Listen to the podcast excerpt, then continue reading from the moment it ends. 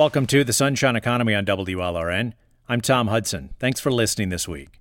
Right about now, the April rent or mortgage is due. Some landlords and lenders give grace periods, maybe five, maybe up to 15 days before charging late fees. But the bill is due. We normally pay on the first. We are holding out until hopefully the fifth to see if they the landlord gives us some gives us some guidance. This is Antonio Souza. He rents a three bedroom apartment in Hialeah Gardens and lives with his partner and his brother.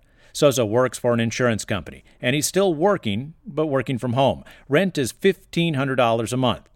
Late last week, the apartment management company sent an email to tenants saying they should pay what they can pay, reminding them that the rent is due. Since he's still working, Souza said he paid the amount in full. My situation in, in this community is is uh, better than others. You know, in my community in, in Hialeah Gardens here, there's a lot of people that do more um, blue collar work, air techs, construction, and retail, for example.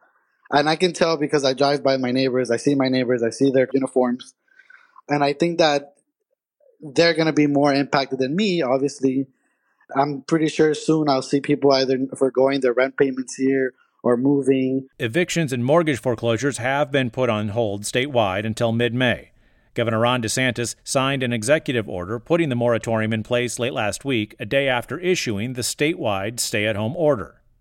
Kathy Kilroy and Michael Blades rent an apartment next to their home in Key West. Probably 750 square feet.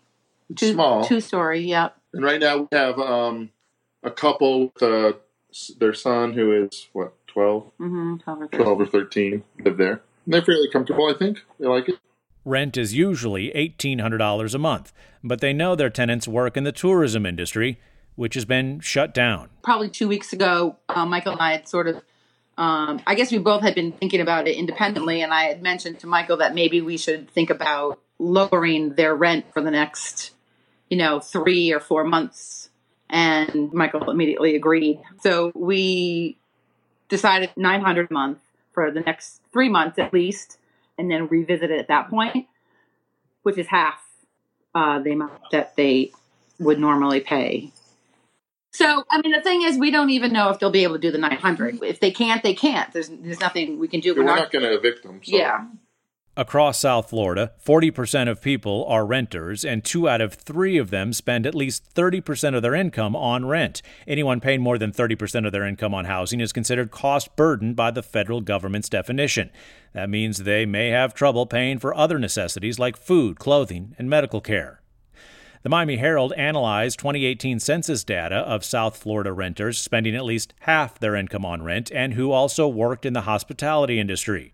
The Herald's analysis figures about 55,000 people who spend half their income on rent have lost their jobs or seen their pay cut because of COVID 19.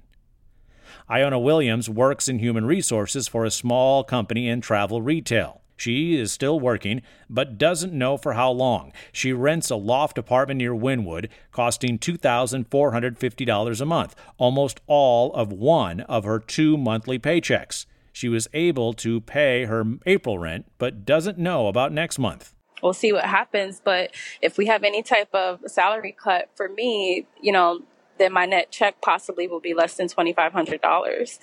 If they, you know, cut our salaries by 20% like they're proposing, um, it'll place, you know, me in a tough situation. Paul Canella lives about 1,200 miles away from his rental units in South Florida. I live in uh, New York City, and I have two properties down in Florida, two apartments down in Broward County. Canella's parents owned one of the apartments before giving it to him. He then bought a neighboring unit. They are two bedroom apartments catering to snowbirds. It's a plan for the future for me. It's, I would I love being in South Florida. It's fantastic. It's my getaway spot in the off season, and uh, it's a little bit of a moneymaker in the in the high season. So it's a it's a great investment. Both apartments were rented January through March. One tenant left, and that unit is empty. The second renter asked to stick around because of all the uncertainty about moving about. Normally, we would have to work out a a deal to to pay extra, but in this case, I just said, you know, just stay as long as you need to. I'm not charging him as long as you know for the month of April. If he needs to stay past that for some reason, we'll work something out. But um, you know, I just I couldn't in good in good conscience charge someone who's trying to figure out how to best navigate this situation. Canella says the tenant sticking around has agreed to pay for electricity, and his expenses as a landlord continue. He still has a mortgage on one of the apartments, and insurance and assessments. This year is going to be a tough year. I'll have to dip into savings to pull out uh, and pay for the maintenance costs and anything else. For homeowners, the risk of a foreclosure may be stopped for now. Wells Fargo is the largest mortgage lender in the country. In a statement to WLRN, it said it is granting homeowners a three month suspension of payments on mortgages or home equity loans if they ask for it. After that three months is up, how the missed loan payments are treated depends upon a lot of factors, including who actually owns the loan. Banks don't keep all of the loans they issue, so other investors may have other demands. Bank of America, another big home lender, also is offering borrowers more time by skipping payments now and tacking them on to the end of the loan. Still to come, another mortgage bill for some, the monthly homeowners association fee. So far, we have seen that residents continue to make the payments that are necessary to maintain and operate those associations. We have not seen a drop off of that at all.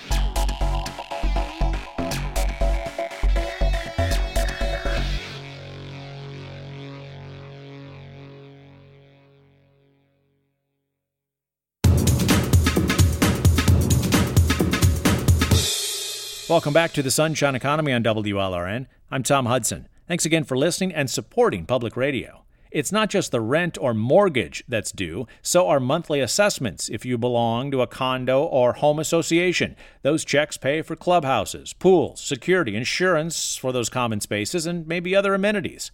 These monthly fees can be a couple hundred dollars or more per month. In South Florida, one out of every 16 people live in a community managed by First Service Residential. The company is based in Dania Beach. It manages more than 900 home and condominium associations in South Florida, with over 400,000 people combined calling them home during the Great Recession, it wasn't until about a year after the housing crash that late payments or no payments for these monthly assessments began to rise. And now these homeowner associations have a financial cushion of 10 to 20 percent of their annual budgets held in reserves, according to First Service data.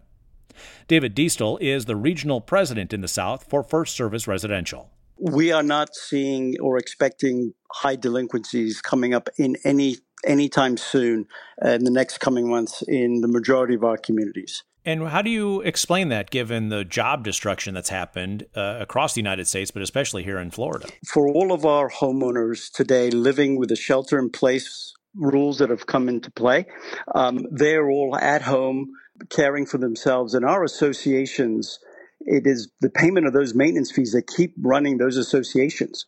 Um, what we know is that people need to be at home. And in order to continue living in those places, they have to pay their maintenance fees.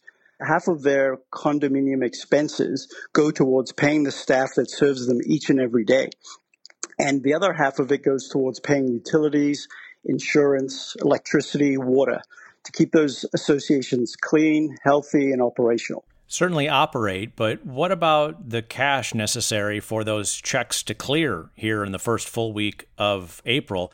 Absolutely. Well, so far, we have seen that residents continue to make the payments that are necessary to maintain and operate those associations. We have not seen a drop off of that at all. Um, we saw our learning from 2008 from the last financial crisis was that it took a, a, while for associations and the cash flow to be impacted over a much longer period of time. So it is a truly unfortunate situation that many people are in uh, in associations. However, we do not expect to see a big drop off uh, in the next in the short period that you mentioned. Uh, but short period meaning certainly in April you're not seeing it. Are those assessments, by the way, due uh, essentially now? The majority, they are absolutely. Um, the majority of our associations do pay monthly. And uh, what we've seen previously, and if I reference back to 2008, is that people do prioritize and understand um, that they need to continue to pay their maintenance fees to continue to live in their communities. So, would you be looking at maybe what June, July, August if uh, if a economic uh, recession slowdown doesn't pick up considerably pretty quick for those assessments to begin to maybe be missed? Yeah, I mean, what we would, what we provide to all of our associations is monthly cash flow statements so they can see all of the assessments they collect and certainly, certainly understand where they do have issues where individuals can't make payments. Um, it is at that time we work with every board and every association to look at how they can help improve those collection uh, activities as well as manage their operations um, through this crisis with either short term loans or what are the other measures that an association can take um, to provide enough cash flow to keep operational. sounds like the data that you're seeing initially here is pretty optimistic about owners continuing to pay those monthly assessments. As this crisis potentially wears on, and we may not see a V shaped recovery, so to speak, and especially in the job market, uh, what are the conditions that First Service is going to be using when working with homeowners or condominium owners who may not be able to make those monthly assessment payments? Yeah, so those decisions are a decision for the board of those community associations, and we work diligently alongside those boards to to understand their budgets for the coming year. Um, as you may know, Tom, many of the associations uh, they plan an annual budget, and it is at that point that we enter the budget season that we work with our associations, the treasurer, to put together their plans for the coming year. At that point, which typically we start in June, um, we'll be putting together the operational plan alongside that board to determine um, whether or not what projects they want to proceed with and determine what budgets and cash flow they require for the next 12 months. So I guess my question though is when they if they if you begin to experience missing assessments uh, how is First Service going to be, be approaching that shortfall in cash? Um, well, these are this shortfall is for the individual associations. So the maintenance fees that get paid um, are to the on behalf of the association to operate those properties. So any shortfall of payment from homeowner is about living in their homes and their communities. So it is at that point that we will be working alongside those boards and those communities to put plans in place, whether it is short-term loan programs for them to help their cash flow, whether they can defer some long-term projects, how they can look at um, their operating budgets for the coming year and make those adjustments on behalf of all the homeowners that live in those communities. What are some of the consequences for individual owners if in uh, several months' time they're having trouble come up with those assessments? So each association and each community has their own collection policies that the board administers, and we help them administer those policies. Uh, at that point in time, uh, every board has to make decisions on on what actions to proceed with in accordance with those policies. So, unfortunately, all homeowners have to contribute to the operating budgets of those associations, and it is their responsibility for the whole to keep those communities operational. Um, the board will then have to determine what collection initiatives they would like to embark in to collect those funds from homeowners that are unfortunately delinquent at this time. What kind of uh, policies are in place with First Service? In other words, waivers, deferrals, um, those types of, of uh, I suppose, working with uh, homeowners associations?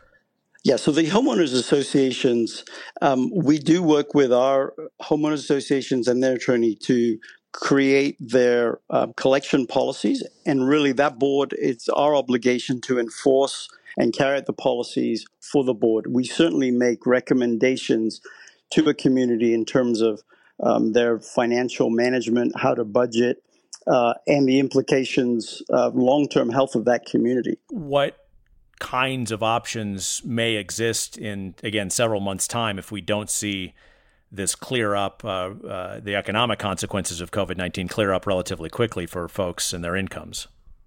Yes, where I'm very optimistic is the long term health and resiliency of the communities we manage. Uh, uh, reaching back to 2008 again, what we did see was how we were able to support our communities, associations, and residents through very difficult times. Um, we helped them manage their budget, their operating costs. We put programs in place for them, such as loans, um, collection policies to execute on that. And with that, we helped them get through the crisis provide them um, financial expertise. And then as a result, now um, our communities came out of that last crisis very healthy and vibrant and continuing. Are there policies such as waivers, holidays, deferrals on these fees that have been used in the past that may be dusted off and looked at again? Absolutely. Um, the board does have the right to provide uh, waivers for homeowners. But do you have the ability to do that with the associations? Um, only with the permission of the association for the homeowner fees. It is the obligation is with the board to provide those. Those waivers are provided by the board, um, acting again with the agreement of their attorneys. Are all common areas in your managed buildings closed now? The majority of the, I will use the term amenities, are now closed, and I'm including the spas, fitness centers, pool area, pool decks. Um, the common areas, the lobbies, the front desks are continue to be operate. Our homeowners have to live every day, but certainly we have implemented all of the best practices as recommended by the CDC uh, as well as other health organizations. And is First Service requiring residents in the communities you manage to report if there is a COVID 19 infection in their household? We are certainly asking that residents voluntarily do share that information, particularly in high rise communities. So we are always balancing um, the health and well being of an individual and treating them in this difficult time with empathy, but also helping them get through what must be deeply concerning for them, as well as ensuring that the health and safety of all the residents within a community. And that's why we're asking them to share that information with us. Speaking with David Diestel, the regional president in the South for property management company First Service Residential.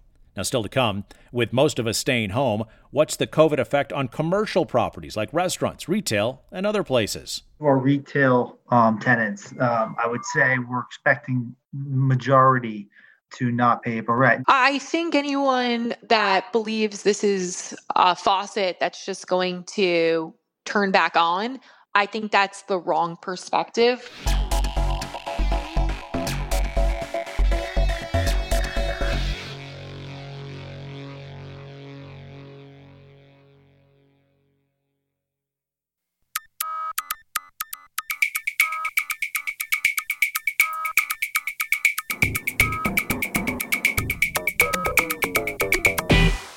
This is the Sunshine Economy. I'm Tom Hudson. Thanks again for listening and supporting WLRN. You probably don't recognize the names Mast Capital and Tricera Capital, but you may know some of the properties they own. The Conrad Hotel in Brickell. We are uh, closing soon on the retail below the new uh, Society Las Olas um, development site where the old Las Olas Riverfront project used to be. A TownePlace Suites Hotel that's in Doral Market. We own a couple of properties in Flagler Village that we uh, refer to as Uptown and the Hive. We own a Walgreens in Miami Beach. In West Palm Beach. Um, we're also partners in a uh, project on Clematis Street where um, Rocco's Tacos and Design Within Reach and Starbucks is. We just most recently bought the Quay Shopping Center in Fort Lauderdale. That's Cassie Resnick with Mast Capital and Scott Sherman of Tricera Capital. The two companies are real estate investors and managers. They represent an important leg of the real estate market, commercial real estate. With restaurants, hotels, and other businesses closed or operating at reduced hours, that means fewer sales, so those companies may have trouble making rent. Scott, give us a sense for those existing projects that you're involved with. Any sense of how many tenants are going to miss April rent and by how much?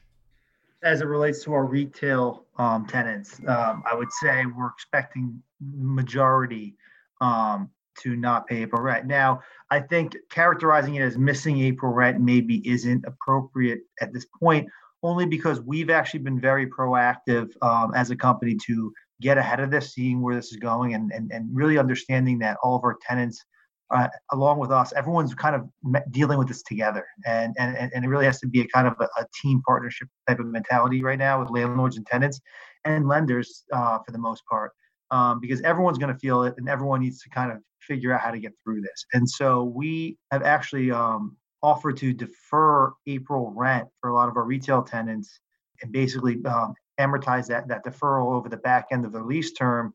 Um, to give everyone some breathing room for April, so everyone can kind of come up with a game plan, uh, take a deep breath, and figure out a plan for the next 90 days to kind of weather through this. Commercial property leases tend to run several years, so Tricera Capital is offering its tenants to add any missing rent payments now to the final few months of its lease, which may be in a few years. Cassie Resnick at Mast Capital also expects some of their tenants to miss April rent payments. Addressing it, though, may not be as simple as a property owner offering to delay the rent. I think you're going to have a disproportionate amount of delinquencies by those that are uh, of a small business nature.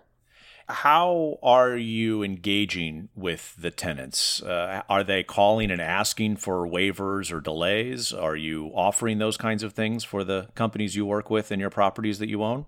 Um, a lot of those things are, are just starting to happen. And so we tend to um, wait until we get requests on hardship from individuals, um, and then we approach them on a case by case basis. So it's more piecemeal as opposed to a comprehensive strategy. Correct. And everyone's going to have different hardships that they face depending on their business line. Um, I think it has to be a customized experience. It has to be a fair experience. For some of those retail tenants that you mentioned or small business tenants that uh, you anticipate are simply not going to be able to pay the full rent for April or anything at all. Yeah, it's a really tough thing to figure out because the owner has obligations as well, often with a, a secured creditor. Right. In other words, the the mortgages, for instance, that uh, you've taken out in order to purchase the property. Correct. And so you have issues with the tenants not being able to pay rent because they often can't operate their business if it's not deemed essential. Um, and then you have a lender which has obligations to its investors to continue to pay based on getting paid interest payments. So what you are allowed to potentially offer to tenants is very much going to be hand in hand with what as an owner you're able to work out with your lender. The shoe to drop, so to speak, in that is at the tenant level because you know that that cash flow has been limited at best over the past month. In some cases, has been eliminated if it's a non essential business, right? Correct. If you're a restaurant and you can't open your restaurant, then you can't serve meals and you can't create revenue.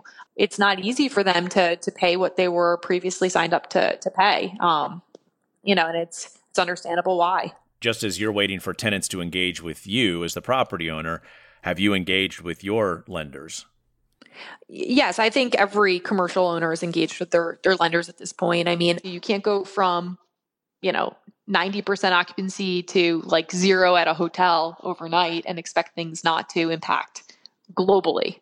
So I, I, I think it's just very widespread. I think some banks have been ahead of the curve and issued kind of general things what they're doing for the next 90 days and then drilling down into each loan and spending some time to figure out what the modifications will be um, and others don't know yet what they're going to do. As the real estate market waits for how lenders will deal with missed or partial payments on loans, Tricera Capital has been encouraging their business tenants to apply for zero interest rate loans that may be forgiven under one of the federal stimulus packages passed to help small business. It's called the CARES Act and has $350 billion for small firms nationwide.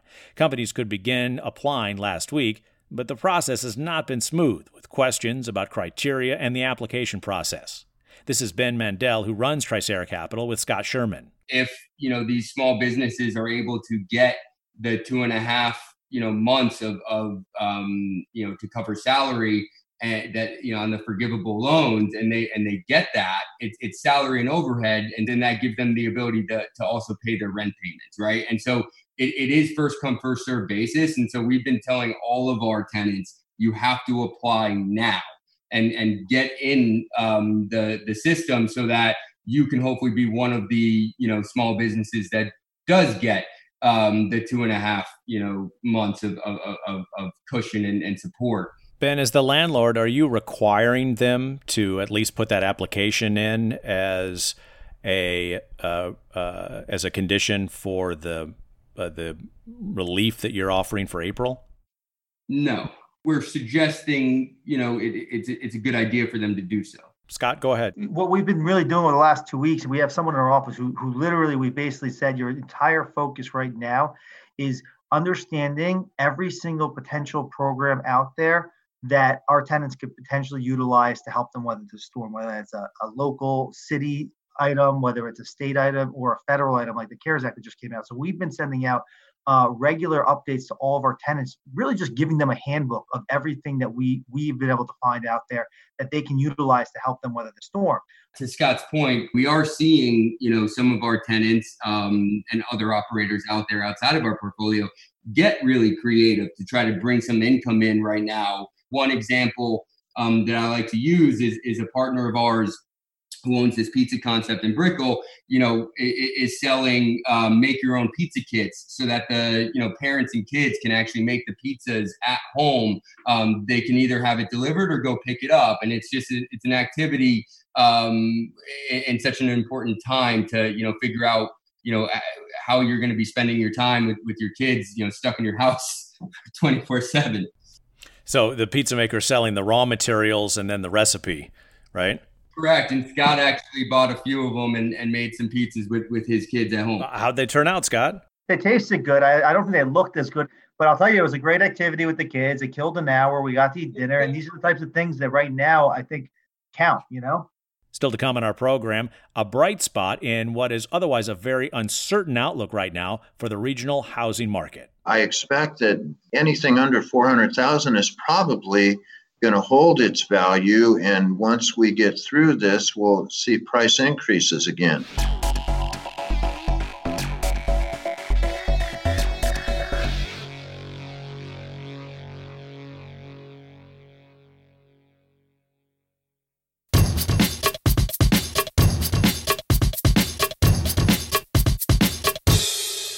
We're back on the Sunshine Economy. I'm Tom Hudson. Jack McCabe was one of the earliest voices warning of the housing collapse 13 years ago. He runs a real estate economic consulting firm based in Deerfield Beach, McCabe Research and Consulting. As early as 2005, he was sounding alarms of a slowing housing market in South Florida. Of course, it didn't just slow, it collapsed. McCabe is not predicting a similar crash in the regional housing market because of the coronavirus. Sure, the high end of the market, new luxury homes and condominiums, has seen softer prices even before the stay at home orders to slow the spread of COVID 19. But the middle of the housing market is much stronger because very few new homes in that price range have been built. Still, to call McCabe cautious on the South Florida housing market right now may be overstating his expectations for how it comes through the coronavirus. He's worried. We spoke with him via Skype. Jack, welcome back to WLRN. Have you been able to even have a guesstimate about what the short term impact of the COVID 19 response and the economic consequences could be on the South Florida housing market? Well, I think without a doubt, we're already in a severe recession time. Um, there's no getting around it. I mean, I fully expect to see negative gross uh, domestic product somewhere in the range of four to five percent.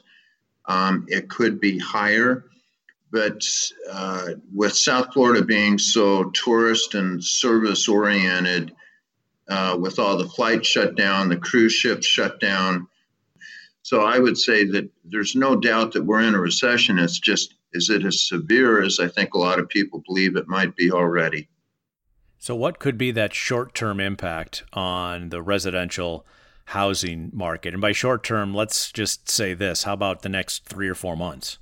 Well, going into this, we already had a tremendous oversupply of luxury new condominiums throughout Broward Miami Dade County. Uh, we've already seen price drops, uh, concessions and incentives, uh, large broker commissions to bring the builders a buyer. And now with this, I think we're going to see many cancel contracts, uh, walkaways. A lot of people are, especially those that were looking at buying second and third homes with the economic impact of this pandemic. I don't think there's any doubt that we're going to see a lot of contracts that are currently pending that, that will be canceled. And I think it's going to mean some pretty severe price depression for the new luxury condos, which are all primarily luxury Class A and A plus. Does that have a ripple effect, though, in the existing single family home supply where uh, a lot of us South Floridians live and work? Well, absolutely it does, but it's going to have more an effect on the top price tier, which is primarily more investors, second and third home buyers. Um, I happen to think that single family homes that are priced at 400,000 and below are probably going to withstand this pandemic fairly well because we've had increased migration from the Northeast and, and from Eastern Canada, from uh, Quebec province. And yet we haven't had any real new supply in that under 400,000 price range, which means we've had increasing demand and static supply.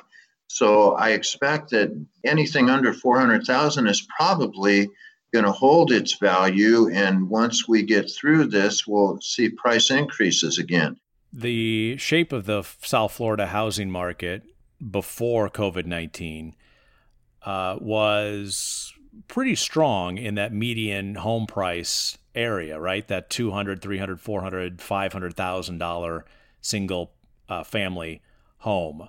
Um, and as you mentioned, you've got some optimism that that has enough kind of wind in its sail to be able to withstand the uh, the storm we're in now? Yeah, the big question is going to be how many people lose their jobs from this? I mean, permanently lose them and do not find other income after this. And that leads us to that conversation about the potential of mortgage defaults into foreclosure, something we experienced 13, 14 years ago. Well, I think they're trying to address that problem now. I think we're seeing a lot of lenders that are saying that they're they're going to grant mortgage forgiveness. They're, they're going to, you know, allow people to not make their payments for three months. I mean, they will have to make them. And if they don't have the money three months from now, then they're in trouble. But I think some will actually add those payments to the back end of the loan uh, so that if people don't have the money three months from now, which more than likely they're not going to, uh, they won't lose their homes over it. So, what kind of velocity does the local housing market have to uh, come through this? I think there's a lot of people that are in severe danger of losing the roofs over their heads. You know, we're going to see some concessions and, and some different stimulus to try and address that problem, but you know, when you're getting a $1,200 check and your mortgage or your rent payment is 1800 or 2000 um, it doesn't really help much. So the big question is going to be how quickly people do get back to work, if they still have jobs, if they still will yield the type of incomes that they have been making. And this is all up in the air right now. It's I think you know even even the best analysts are in a quandary as far as what's going to happen from here because we still don't know when this is going to end. It may be too optimistic to say that by the end of April we're going to be on a rebound. It may be considerably longer. And then the big question is going to be are are we not just in a recession but are actually moving closer to what might be considered a depression? And then you know, all bets are out the window as far as what's going to happen with real estate prices, even on that lower end where we've seen the growing demand and a static supply. So the big question now is going to be employment and income because the stimulus, while it'll be there and while the numbers look grandiose from a national federal level, for the typical homeowner, $1,200 is not going to help them out a great deal. Jack, you've been watching real estate, particularly in South Florida, for a good number of cycles. How do you gauge your own level of fear or greed, to put it in market terms, right now? Well, I'm scared of this. We had all the numbers that we could count on, and I could see what was happening in the marketplace last time, and it made it fairly easy to predict what was going to happen. This time around, I don't know if there's any way of predicting. I mean, we're we're hearing we could have death tolls in the United States of at the low end 100 to 240,000 and yet I'm hearing some experts say if people don't stay in their homes that that number could increase to a million to 2 million. Uh, the effect that that's going to have on on our economy and on our real estate markets is just unimaginable to most any. I mean, you can you can try and come up with some conclusions, but I don't know how you do because the It data right now affecting me financially is, is just insufficient. I think it's very means I'm going to run incorrect. It's not able to keep if up. this continues. I know most, I, I keep getting a lot of uh, emails from commercial brokers and from mortgage lenders saying, we're still in business, we're here to help you. Um, but I know that there's just a tremendous amount of fear out there in the marketplace from all services and businesses involved in real estate. And I don't know what's going to happen, Tom. I wish I did. I mean, I, I, I hoped I was somewhat of a, a beacon of light in the last downturn. This time around, I just don't know. Speaking via Skype with housing analyst Jack McCabe of McCabe Research and Consulting based in Deerfield Beach. Now, still to come, a story of money and the price of life while living with the economic realities brought on by the battle against the COVID 19 virus.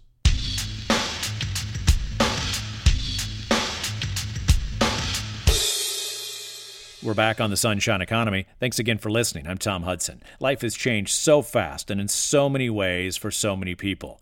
If you or someone you know wants to share their story of money and the price of life in this battle against COVID 19, please email us sunshineeconomy at WLRNnews.org. Sunshine Economy at WLRNnews.org. We're bringing you financial statements, stories of money and the price of life in South Florida. Today's story comes from Susan Hamilton in Miami Beach. Like a lot of South Floridians, she came for the weather and carved out a living doing what she loves in a place she loves. She's experienced tough financial times and her own health scares in the past. Now she's trying to adjust to the changes forced on her by the efforts to slow the spread of the virus.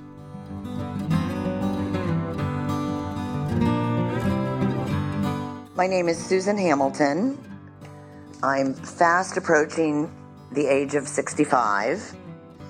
I live on Miami Beach and I am a Pilates instructor, comma, fitness instructor, sole proprietor of a studio. I relocated from Columbus, Ohio, um, 17 years ago. I wanted to move to Florida before I retired. I'd always wanted to get out of um, the grayness, and I'm not a cold weather person. So um, I created this opportunity. It was pull myself up by the bootstraps, get down here, and start making connections with people. And one person led to another to a nice job, and I was an independent contractor here for uh, about 15 years before I opened my own studio. During the winter months, I have a couple of snowbirds, so it fills up my schedule quite well. Um, and during the regular season, I have a good um, solid 12 to 15 clients. Um, and it's um, it's a nice level of work for me, a nice amount of work for me. It's been pretty consistent.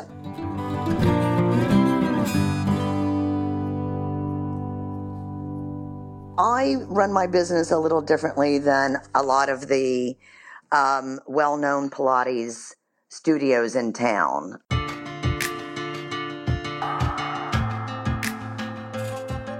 I have a different business model. I don't rent a high end first floor space. I have a uh, sufficiently sized studio. It's um, and I have equipment for you know two to three people to work, and I don't hire anyone. I am a Midwest gal. Where I come from, um, I I don't I don't believe in paying hundred dollars for a Pilates class unless the instructor is a physical therapist. Um, I want this to be affordable for everyone, and I would do it for free if I could. It's approximately uh, $20 uh, to $60 an hour, depending on what type of class you would come in for. And if I would travel to your home, it would be additional 75 to 100, depending on the distance. I get by I, I am collecting Social Security at this point.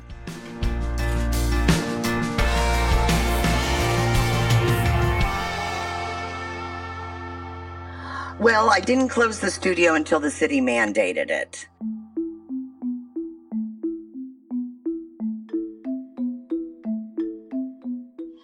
When the city of Miami Beach really said, you know, no, nothing but essential businesses, I said it's it's time. It's time for me to step aside and and try to do this differently.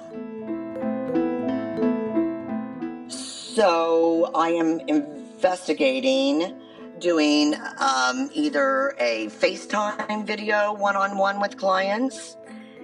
Um, there's also a conferencing uh, video platform called Zoom that is becoming popular with um, fitness instructors.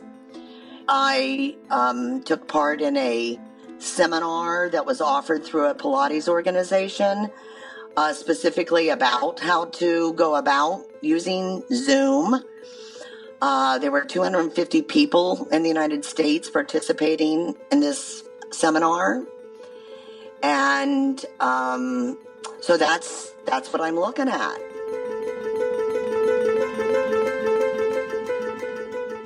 because of um, my pretty simplistic way of living um, and doing what I really love as far as work and in my spare time. It's it's uncomplicated. I'm just going to be missing the personal contact with my clients. I might not be able to do um, a video conference with a client if they don't have the technology or are not comfortable doing that. But I will certainly call and talk to them and, you know, see how their life is going.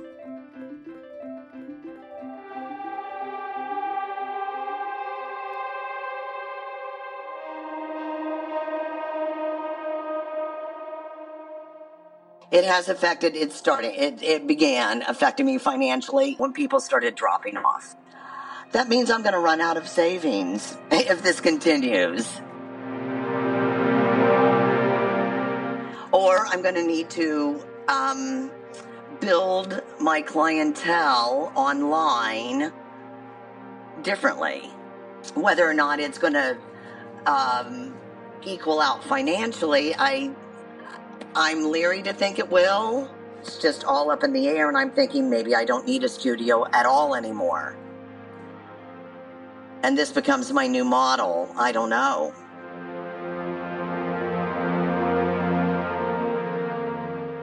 I teach what I teach and, and have my livelihood because I believe what I do is beneficial for so many things. And just to keep um, breathing and moving to uh, reduce some stress about this event. I mean, so much can be done in your own home.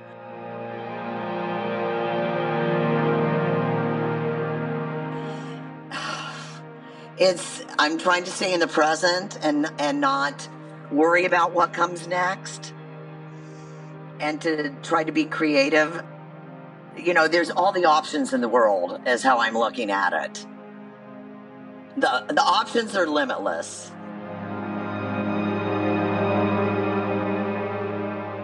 With the environment, uh, the situation, the cost of living here, uh, I mean, I'm looking into Medicare and and my options to supplement what the government gives us.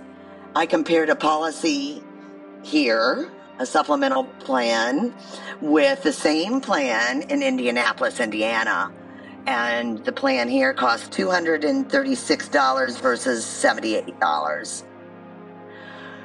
So, um, that's the cost you pay to live in the sunshine here.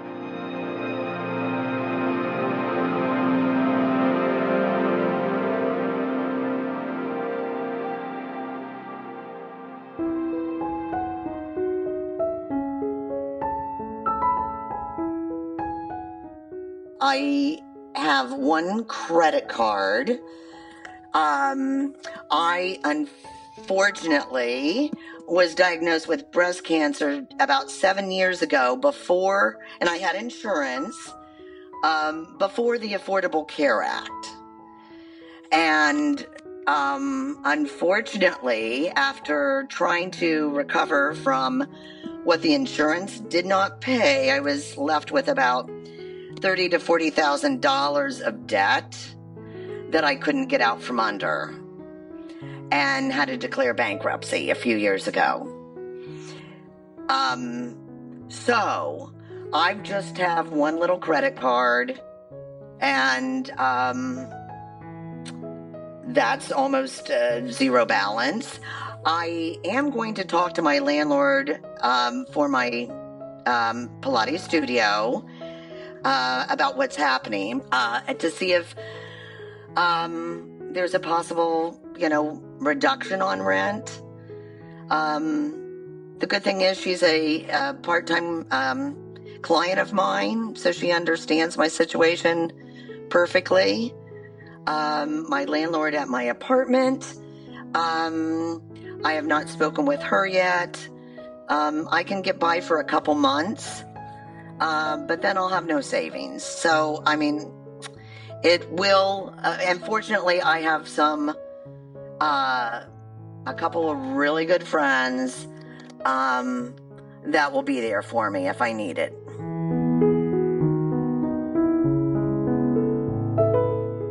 Ah, is the future in Miami Beach? I think for my lifetime.